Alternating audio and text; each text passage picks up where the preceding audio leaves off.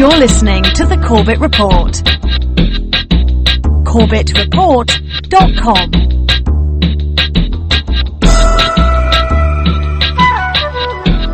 Sustainability, regionalization, stakeholders, visioning, community rights, biodiversity, core wilderness preserves, biosphere reserves, human settlements.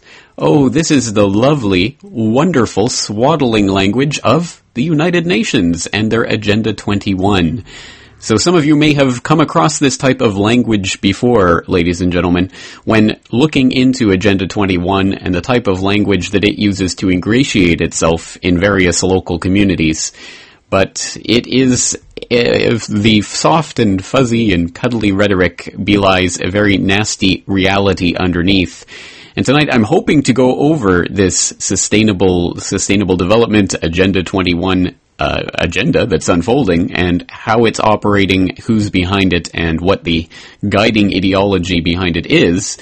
But unfortunately, our guest for this evening, Rosa Koire, is not yet online, so I haven't been able to get in touch with her. I am hoping we'll be able to get her up soon enough. But for those of you who are unfamiliar with Rosa Koire, you can find out more about her work at the Post Sustainability Institute, and that's postsustainabilityinstitute.org. She's also the author of Behind the Green Mask UN Agenda 21, which is widely available online. Many of her talks and uh, and speeches, etc., are also available online for those of you who, out there who want to to find out more.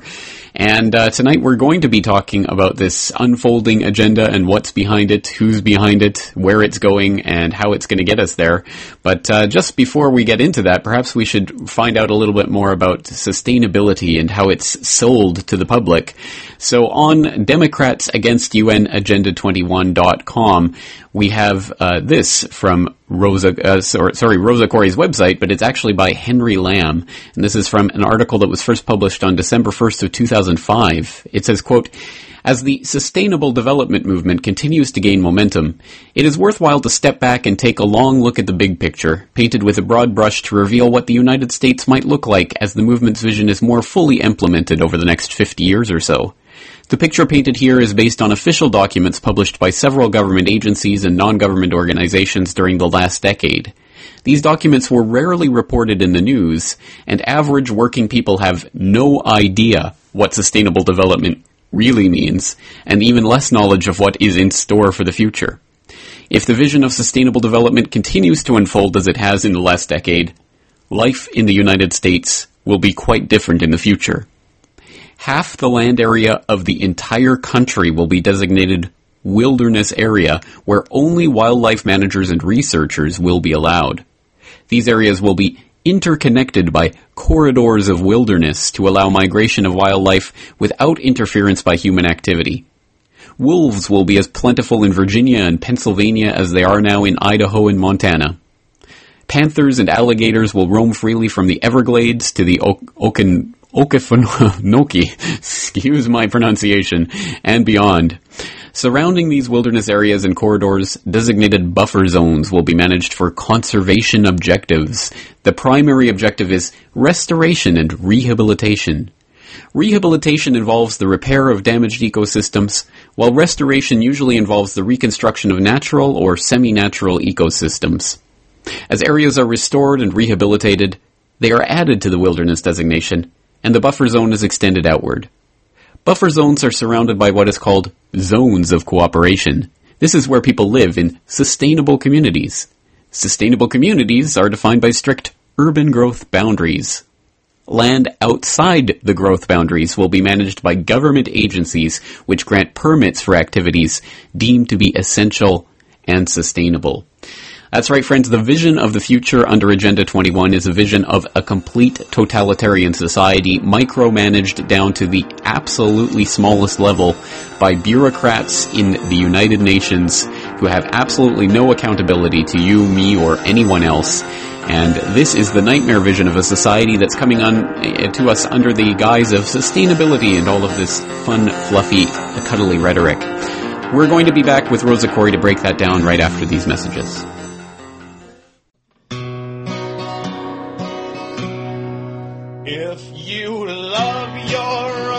All right, friends, welcome back to the broadcast. Welcome back to Corbett Report Radio. I'm your host, James Corbett of CorbettReport.com, and tonight we have on the line as our special guest, Rosa Koire of the Post Sustainability Institute. She's also at Democrats Against UN Agenda 21.com. Of course, that will be linked up in the show notes for tonight's episode in case you miss it. But Rosa Koire, author of uh, uh, Behind the Green Mask and talking about the UN Agenda 21 and what is really behind it. Rosa Koire, it's great to have you on the program. Thanks for joining us tonight. Thanks so much, James. Well, perhaps we can start off for the benefit of the listeners out there who are encountering you for the first time or are unfamiliar with your work. Let's just hear a little bit about yourself and how you got interested in researching UN Agenda 21. Well, um, I'm a professional appraiser, a commercial appraiser. I was a district branch chief for the California Department of Transportation for about 30 years and an expert witness testifying in land use and land value. And uh, about 10 or so years ago, I found that it was pretty difficult to determine what property was worth because people were being restricted in what they could do with their property. And around that same time, I was elected to an oversight committee on a redevelopment project, a huge project, and I researched it and found that it was fraudulent. So uh, we sued to stop that, and while doing the research uh, to find out what was behind that redevelopment project, I found United Nations Agenda 21 Sustainable Development. Well, let's talk about your book and how that came together and the type of research that you've done over the uh, the pre- proceeding years into this agenda. The book is um, basically I wrote the book because I am traveling all over the United States and I just simply wasn't able to go everywhere. And uh, I had the information and was able to put it together in a way that's very clear and understandable and it's a quick, short read and uh, and in that way I was able to reach a lot more people because uh, United Nations Agenda 21 Sustainable Development is a global plan, but it's implemented locally. So this is really important because it, it doesn't come called Agenda 21, so you have to know what it looks like in your town to be able to recognize it. Well, that's right. In fact, every time we have someone on to talk about Agenda 21, it's uh, everyone has their own way of summing up what that is and, and how it's unfolding. So, so what's your take on what is United Nations Agenda 21? Agenda 21 is the action plan. It's the blueprint to inventory and control all land, all water, all plants, all minerals, all animals, all construction, all means of production, all information, all energy, all education, and all human beings in the world. That's it. It's totally comprehensive. It's so comprehensive. It goes into so many different aspects of everyone's everyday life that it's staggering to think that so few people actually know, have even heard of this Agenda 21, let alone know what it is. How can it function so that it maintains that level of secrecy while being completely out in the open? Yeah, it's brilliant. It's a stealth plan and it's operating in plain sight. And that is because it's called by so many different names. Uh, you'll see it in your town as a regional plan, generally as a one Bay Area or Vision 2025 or Our Future 2050, something like that. Uh, because what it is, uh, the plan was signed onto. It's a, it was an actual United Nations agreement signed onto in 1992 by our president George H.W. Bush, along with 178 other national leaders. And you're going to hear that it's an old, dusty plan, that it has, it's not binding, that it has no impact on you. That's a lie. Uh, the truth is that it was uh, brought back to the United States through the President's Council on Sustainable Development back in 1993, and all federal agencies changed their policies to conform with United Nations Agenda 21 Sustainable Development. That's right. Well, let's let's go back to some of the beginnings of this because, as you indicate, it was uh, first signed uh, as an agreement in 1992 at the Rio Earth Summit, but it has its roots in policies that go back as at least to the 1970s. So let's talk a little bit about the history of these ideas of sustainable development and how they came together. Yeah, it's great. You know, it's the kind of thing that you could you think to yourself, well, how could I be against sustainability? It Just sounds so great. I mean, what do you you know? Who wants to be unsustainable? Um, and of course, that term, sustainable development, is a term that comes right out of the United Nations, 1987, the Brundtland Commission, World Commission on Environment and Development, and they wrote uh, a book called Our Common Future. And in that, the term sustainable development was first, uh, you know, first coined, you know, formally given a definition, and that is um, de- uh, development that meets the needs of the present without compromising the ability of future generations to meet their needs. Sounds great, right? But uh, this has its roots in um, prior meetings of the United Nations in 1972 and then again in 1976. The uh, Habitat One and Two determined that um, land, privately owned land, is actually a threat to the equity social equity of people on the planet. And this is a very vital part of the United Nations Agenda 21 because it actually is an attack on private property ownership. And also, you have to remember that we ourselves are our own most important private property. And this plan actually enables uh, domestic surveillance, the National Defense Authorization Act, drones, and control of all of our activities on the planet. I think there must be a variety of reasons for why this is being pushed um, by the people that it is, but I guess if there is a guiding ideology behind this, I've heard it cited before that communitarianism might be that uh, that ideology that provides the framework for this agenda. So, what what is communitarianism, and how does that play into this agenda? Communitarianism says that the it's an ideology, it's a political and social philosophy, and it says that the uh, the rights of the individual need to be balanced with the rights of the community. And, you know, if you're an American or many, you know, in many free countries, the individual's rights are guaranteed. Our rights are guaranteed to us by our Constitution, cannot be taken away by, uh, you know, by any uh, government, and we're born with them, right? But if you balance the rights of the individual with the rights of the community, those community rights are not delineated. They can change at any time. They are, uh, you know, depending on who the ruler or uh, government is, and they always have greater weight than the weight of the individual. That means that you're always going to see that the individual's rights are a threat to the community. And in this case, we're talking about the global community. Well, that that's right, and it does kind of flip the idea of rights on its head. The rights that are enshrined, for enshrined, for example, in the Bill of Rights, or even the ones that they pay lip service to in the Universal Declaration of Human Rights, are all guarantees of individual rights and liberties. But somehow now we're expected to take on board the idea that there are communal rights that somehow supersede those of the individ- individual. So, where does this idea come from, and who are the types of people who are pushing this? Well, this is an ideology that, you know, I mean, you can go back to the Fabian socialists in the 1800s, you know, if you want to, if you're, you know, if you're interested in doing, uh, you know, sort of a theoretical search on the development of this plan, but it, goes back further. Obviously, it goes back to any ideology that, uh, that instates a dictatorship or an oligarchy. But in our case, because we, you know, we are a free nation, uh, it needs to have the trappings of uh, a socially acceptable um, philosophy, and that's where communitarianism comes in because what we're talking about here is the three E's: environment, economy, and equity, social equity. That's you know when you see those three circles, the image of United Nations Agenda 21, it looks like a Venn diagram, you know, and where economy, ecology, and social equity come together. That's uh, you know sustainable development. That's sustainable. But equity is a very vital part of this because this is the illusion is that you're going to have, you know, a balanced world where everyone is going to, you know, no one's going to have too much. Everyone, you know, the super wealthy 1% is going to go away. And, you know, the poor will all have plenty of food and water and everything else that they need. Um, and, but the concept, you know, that's sort of the overarching concept. That's the green mask, as I call it. That's one of the reasons I call my book Behind the Green Mask. Because, in fact, what this, what this does is it enables uh, total takeover of our great, our resources, both natural and human, by those who want to totally control the earth.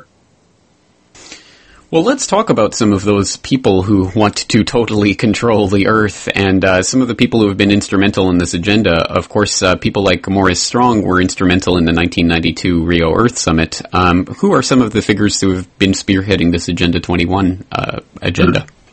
Mm-hmm.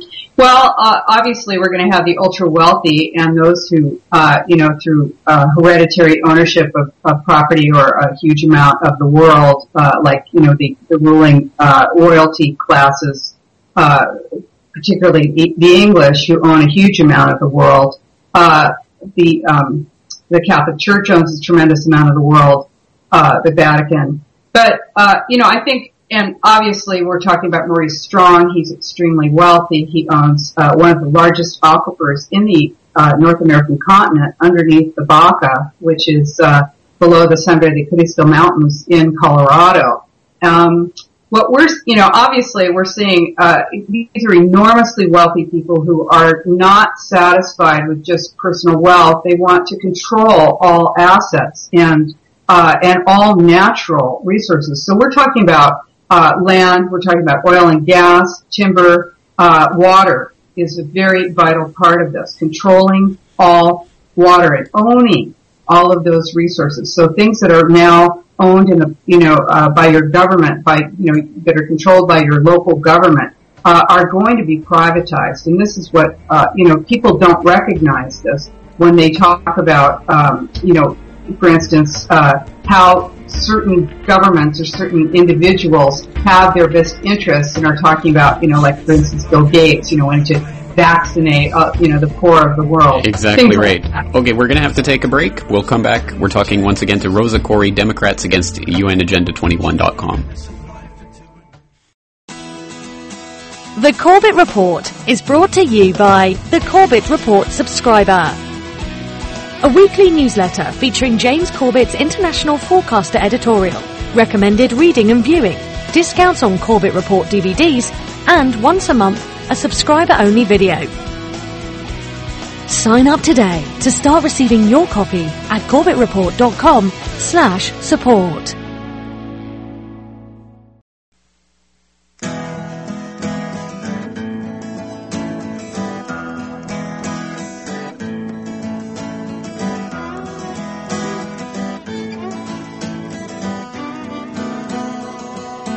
Right, friends, welcome back to the broadcast. Once again, this is Corbett Report Radio on the Republic Broadcasting Network. I'm your host, James Corbett of CorbettReport.com. Tonight we're talking to Rosa Koire of Democrats Against United, uh, UNAgenda21.com, which is a mouthful and a half. But if you didn't catch that link, of course, it will be linked up in the show notes to, for tonight's episode at CorbettReport.com where you can go to find out more about Rosa Koire and her work exposing UN Agenda 21, and of course also purchase her book on the subject Behind the Green Mask.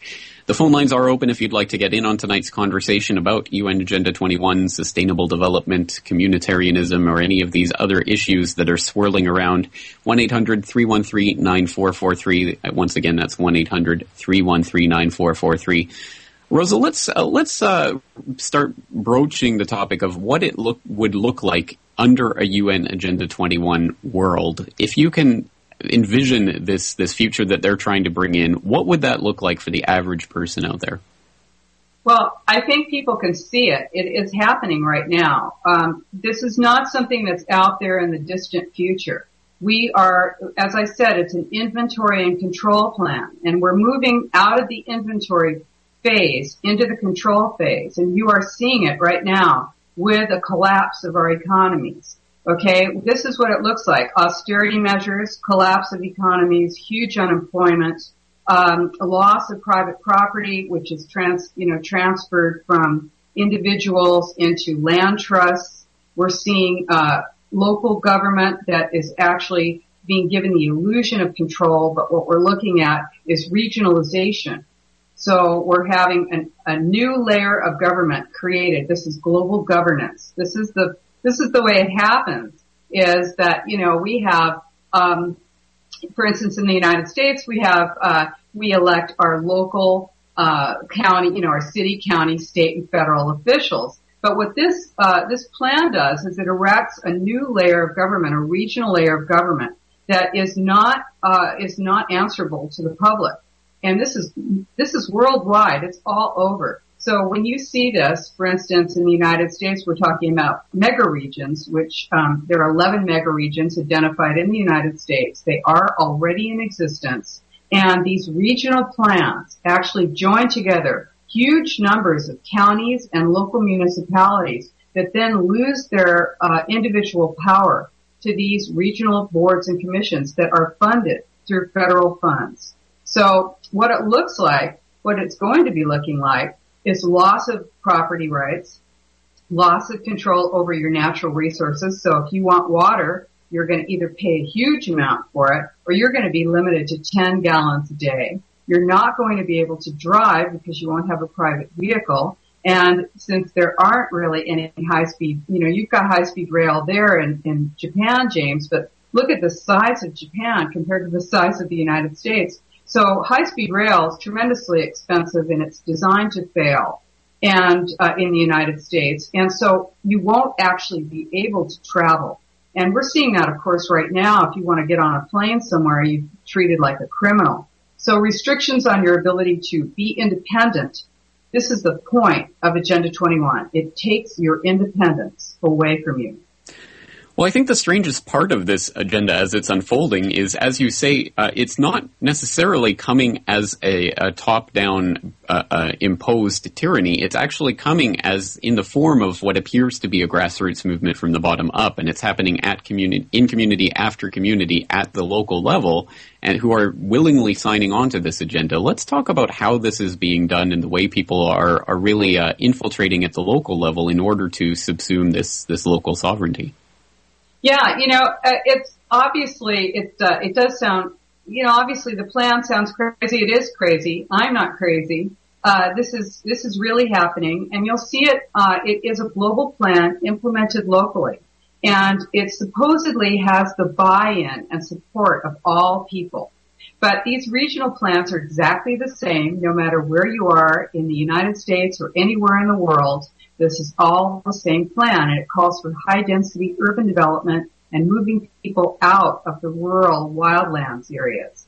So when you're uh, when you know that, then um, what happens is that your local neighborhood associations are literally the the uh, the the point. The, these are the point locations for how this plan is implemented, because supposedly local buy-in is needed and because most people are not active locally, they're not active politically, then you have people who are actually part of this plan who are taking over neighborhood associations and then they go down to your local city council or county um, supervisory meetings and they say that they support these regional plans and they speak for you.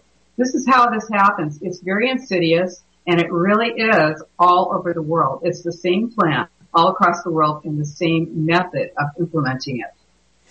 Unfortunately so. It's a global agenda, and as you say, it's being implemented locally through this buy-in idea where people are being uh, basically put in here to, to sell it to the to the public. And since very few people do participate locally because they're so in, entranced by the, the national elections, etc., they uh, they don't understand what's happening right under their nose. So hopefully tonight we can shed a little bit more light on this issue and get some uh, some focus on some of the ways that people can and even are helping to uh, to combat this agenda at the local level. Once again, the phone lines are open if you'd like to get in. 1-800-313-9443. We're talking to Rosa Koire, author of Behind the Green Mask, talking about UN Agenda 21. We're going to take a short break. We'll be back with a nice long segment right after these messages.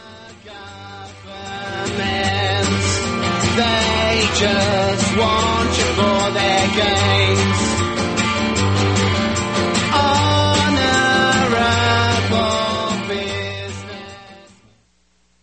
Welcome back to Corbett Report Radio. Once again, I'm your host, James Corbett of CorbettReport.com, and tonight we're talking to Rosa Koire, the author of Behind the Green Mask, talking about UN Agenda 21 and the Sustainable Development Agenda that is unfortunately unfolding before our very eyes. Let's start talking about some positive things and things that people can do against this agenda, but before we get into that, we have a caller on the line, and we have Lark in Texas. Lark, thank you uh, for joining us on the line again tonight. Hello, Lark. Are you there? Speak to me, Lark. All right. Well, we'll come back to Lark, but Rosa, first, before we get to the uh, the callers, let's let's talk about the, uh, the the process that we were talking about before the break. We were talking about how people are distracted from this agenda by uh, not participating in local politics, and that is exactly how it, this agenda is moving forward. So let's talk about some of the solutions to what we see coming forth for the people who are aware of what's happening. What is it that they can be doing at their local level to help combat this? Well, I think um, it's really important to understand how you're being manipulated locally, uh, so that when you are, you know, when you see it, you understand that it's happening. And uh, I spend quite a bit of time in my book talking about how to anti-Delphi government meetings. Um, Delphi, the Delphi method is uh, the Delphi technique. It was was developed by the Rand Corporation in uh, post World War II in the Cold War is being used to uh, the, the, reason it was developed was uh, was to bring groups of people to a predetermined outcome while giving them the idea, the the uh, you know the illusion that they actually had a say and that they had a you know that they were actually crafting the outcome themselves. So this is uh, this is a actually a, a, a, management organizational technique that's being used right now in every large government meeting where you are invited to come and give your opinion on a plan. Usually these are the regional plans or the a general plan or a master plan for your local town. And uh, of course, you know when you show up there and you know they have the little the screen show, you know, and they have, you know, you color with your crayon and put your little gold stars on the map and show where you want to see smart growth, high density development. Um, really, the plan is all designed before you walk in the room. In fact, the plan, you know, of course, as I said, it's the same plan all across the world. So uh, you need to know how to anti-Delphi because what they're doing there is they're they're doing two things. They're propagandizing you, and they're also using social pressure which is part of communitarianism, to make it so that you, if, if even if you don't agree with the plan, you will be too, um, your actually your nerves won't be able to handle standing up and saying that you don't agree with it because there's all that social pressure to uh, to keep you quiet, you know, and so everyone goes along with it. So what we uh, talk about, what I talk about in the book, and what we have, uh, you know, we've got videos online to show you what happens when we go in an anti-Delphi meetings you really need to make it clear that those plans are not your plan, that you are being manipulated, and you have to take these meetings down correctly, or you're just going to end up looking like, um, uh, you know, someone who's a rabble rouser who's uh, trying to, you know, keep all these good people from being able to express this wonderful plan to all your, you know, local citizenry. So uh, it's very important to understand that um, this is uh, this is a mind control technique. And this is, there's almost a cult element to the, to this plan in its entirety. And they use professional organizations like the American Planning Association, like the National Association of Counties, like the League of Cities, uh, the uh, League of Women Voters, the uh, many, many non-governmental organizations are part of this plan because they are empowered by United Nations Agenda 21. Exactly right. Well, it paints, paints a bleak picture, but at least there is the hope that people can start to get involved. On that note, we have Lark in Texas back on the line. Lark, thanks for joining us on the conversation. Well, thank you, James. I apologize you were unable to hear me before. I can't imagine where the technical snafu arose. Can you hear me okay? Yes, we can. Go ahead. Oh, very good. Um, Rosa, I'm so glad you said mind control. It's such a pivotal uh, term of art that needs to be understood because you mentioned earlier, you too, James, about how it is that this is being uh, this agenda is being introduced to the uh, through the general population by empowering some and uh, painting it as a uh, as a kind of a universal buy-in. And so, what I wanted to bring to your attention, invite your comment, is I've been doing some research recently into uh, uh, historical roots and development of uh, altruism. We're talking about the at the university academia level, and its tie-in with what is known as the Tikkun Olam, which is a uh, Jewish concept uh, of uh, uh, which means repair of the world.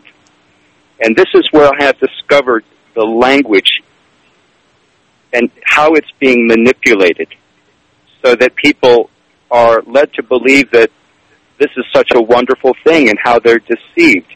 Because in, an example of that is tonight I was doing some research on something called soiltrust.com. Soiltrust.com. And it sounds like a wonderful thing. And I looked at the people behind its management, the board of directors, how these things are funded. A similar program is something called uh, community supported agriculture.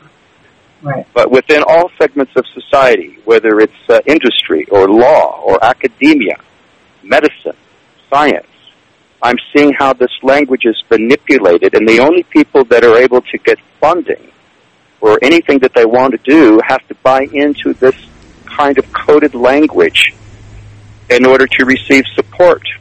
Right. Any it's comment? like it's displaying the gang symbols in order to get the, the gang funding. I think that's uh, that Exactly. must be part of it. Well, Rosa, your thoughts on that?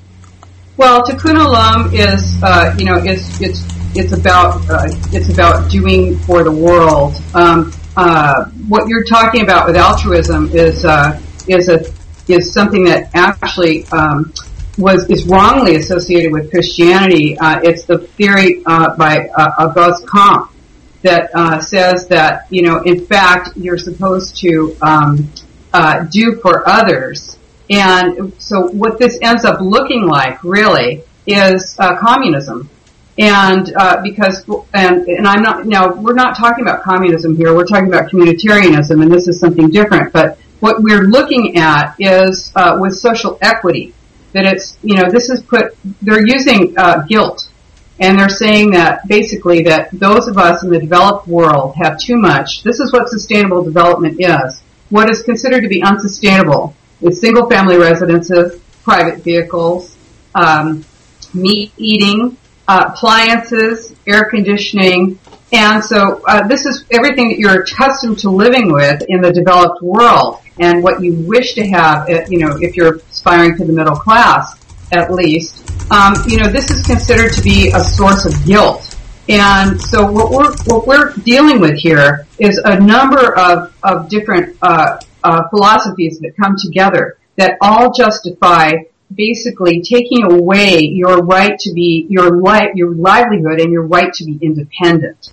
And to give you the sense that you need to redefine progress and redefine the way that you relate to the world because you need to be ashamed that you are associated with anything that would exploit the natural resources. You see, this concept says that the resources of the world are finite. So there's no such thing as renewable resources like water or, you know, because, you, and so you then have to be charged the real cost of water. And this is another way. We are being impoverished by the implementation of this plan. All right, Lark, thank you for that call. Uh, let's move along. We also have William in Oregon on the line. So, William, thank you for your call tonight. What's on your mind? Well, thank you. I was just following Rosa's uh, comments on this and very uh, articulate and well spoken. The uh, um, in looking at frameworks, uh, we deal with the frameworks uh, pertaining to detection, analysis, and then what comes out of this. The the capstone doctrine, as it's known, is a UN doctrine. Also has a longer history, and what is coming out of that is international innovative law, uh, consensus reality, and down down into the uh, abolition of the individual uh, property rights uh, replaced by a uh, collective. The doctrine that is most articulated uh, that we've tracked and uh, spent many years in deep field audits on is collaborative governance.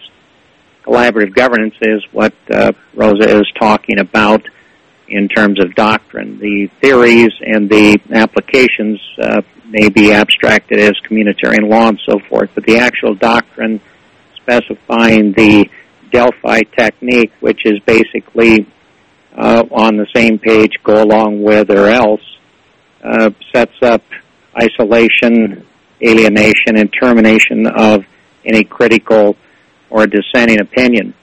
Mm-hmm. The solutions that we've looked at that go in, uh, that actually go into this, obviously, are detection. The Achilles heels of the collaborative uh, movement, and it is called the collaborative movement, is the non-disclosure aspect of their contracting processes. In other words, you have a lot of uh, uh, so-called green enviropacts, political action committees that are safeguarded by a, uh, a contracting secrecy arrangement. They call it spirit of confidentiality. So we've tracked this to the extent of a 706 page report about all of the particulars and how this fits in and integrates to the larger uh, plans, not conspiracy, actual plans of the capstone doctrine. There's no question that there is a religious uh, grounding in these documents, whether it's a left certification scheme uh, for green, uh, they believe. They believe in the precautionary principle, which right. means you don't have any data to make a decision from. All right, let's let's get Rosa's comments on this. So, your take on this collaborative yeah, yeah, governance idea, Rosa? because I really appreciate hers. Yeah, thank you, thank you for that. It was excellent. Um, uh, let me just. There's a lot there, and of course, I, I do actually go into all of this in my book. Um, one thing, I, I was in a an international conference uh, this past June, and uh, one of the other speakers was President Václav Klaus of the Czech Republic. And what he said was that, of course, the Czech uh, Czech Republic, the Czechs, you know, did everything that they could to get out from under the Soviet Union. They emerged free, and uh, against his wishes, joined the EU, the European Union. And he said, of course, now they're under the uh, the control of uh, of Brussels.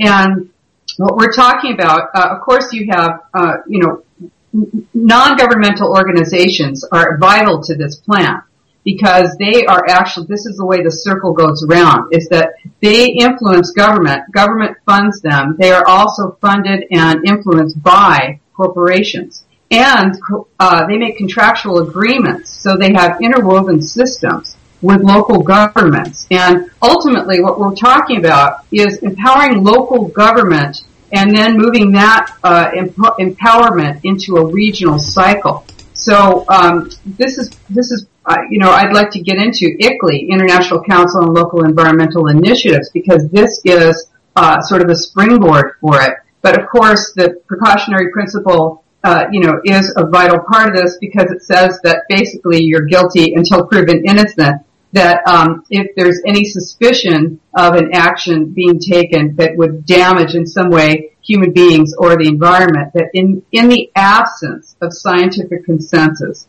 that it is in fact harmful, you would have to prove that it's not harmful. So this this is a, a, a sort of a catch twenty two situation that that destroys a lot of small business. It is it is this plan is a corporate plan it's a global corporatocracy. It is a totalitarian plan. It is designed to destroy all small independence and local control. Exactly right. Well, William Lark, thank you for your calls. Thank you for your comments. Um, Rosa, you you bring up the specter of ICLEI. Let's start talking about what that is and how that plays into this.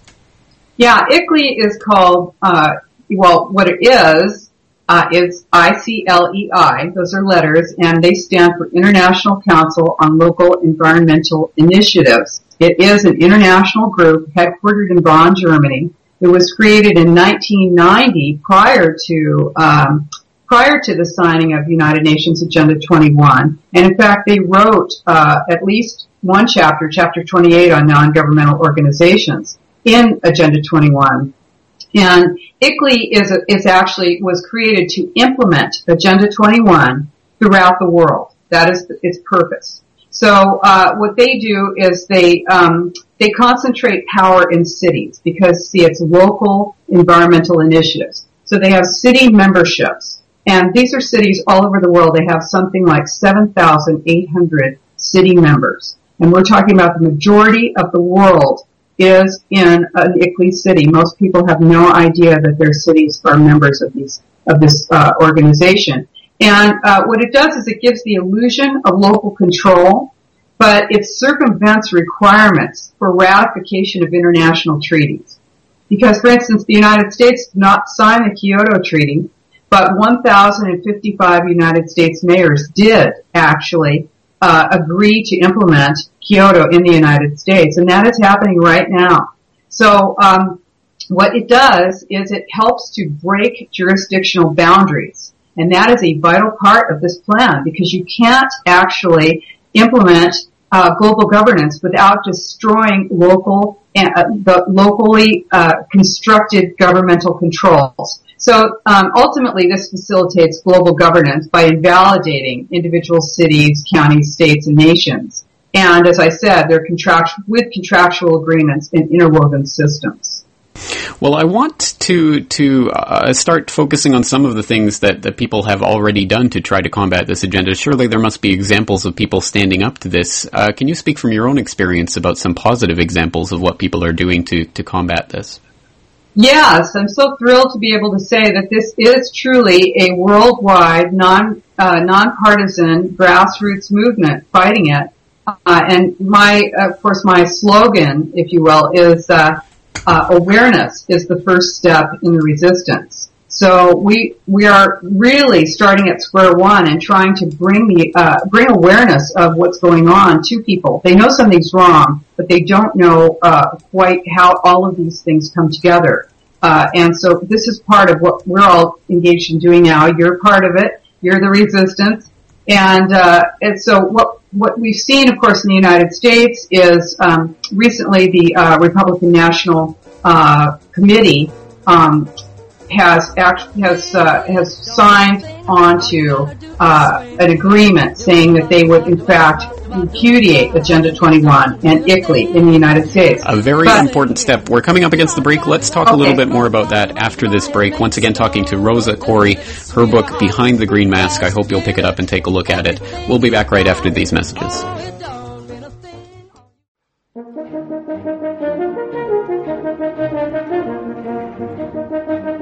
All right, friends, welcome back to Corbett Report Radio. Here we are in the final few minutes of tonight's conversation with Rosa Koire. Once again, her website is democratsagainst.unagenda21.com and you can go there to buy her book Behind the Green Mask, UN Agenda 21, and see um, much more of the, the articles and videos and other materials that you can find there ab- about this agenda, how it's unfolding, and what you can do about it. And on that note, just before the break, we were talking about some of the positive developments that are coming across uh, all around the globe in resistance to this unfolding agenda, including even the RNC adopting a platform against UN Agenda 21. But I have the feeling there was a big but coming at the end of that statement. So, Rosa, let's uh, let's pick up from there and see see what the catch is on that. Yeah, unfortunately. Well, you know, um, obviously, I, I, or maybe not obviously, I, I happen to be a liberal. Um, I'm not a Republican, uh, and uh, and you know, which is interesting because so many people think that uh, the only people who are speaking out about United Nations Agenda 21 Sustainable Development are, um, you know, on the other end of the political spectrum for me.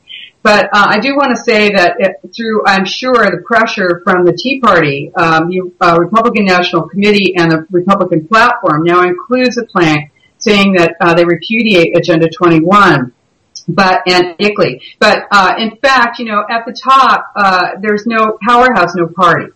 And uh, so what we're, you know, obviously what they're saying, they're naming Agenda 21, and then they're hoping that you're not going to recognize that it doesn't come called Agenda 21 when it shows up in your town. It's scenic byways, it's redevelopment, it's uh, form-based codes, you know, uh, uh um, smart meters, water metering all, you know, everything, uh, it just about everything is Agenda 21 now. Your educational system being, uh, you know, messed with, uh, through, uh, um, outcome-based education.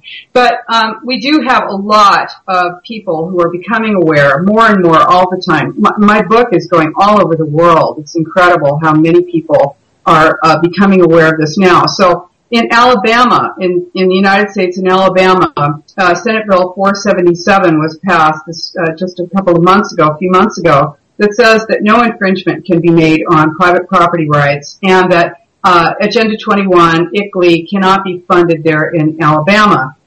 And what that looks like then is a rejection of regional plans. And so that happened in Baldwin County, Alabama, just uh, in August the county commissioners rejected their comprehensive plan, Horizon 2025. They said that it violated private property rights.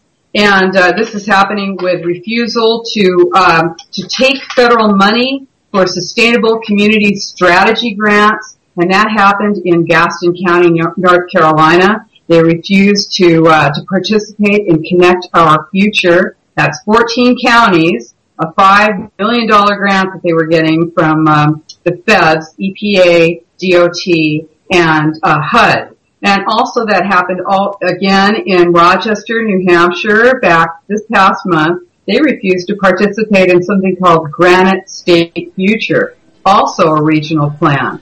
So uh, you'll find that cities like uh, Corte Madera, California, are getting out of their councils of government and refusing to participate in these regional plans. Well, it is important once again to stress that people are fighting back and they are having that effect. Unfortunately, we are completely out of time, Rosa, so we're going to have to leave it there. But just tell us once again what your website address is for people who want to find out more about this.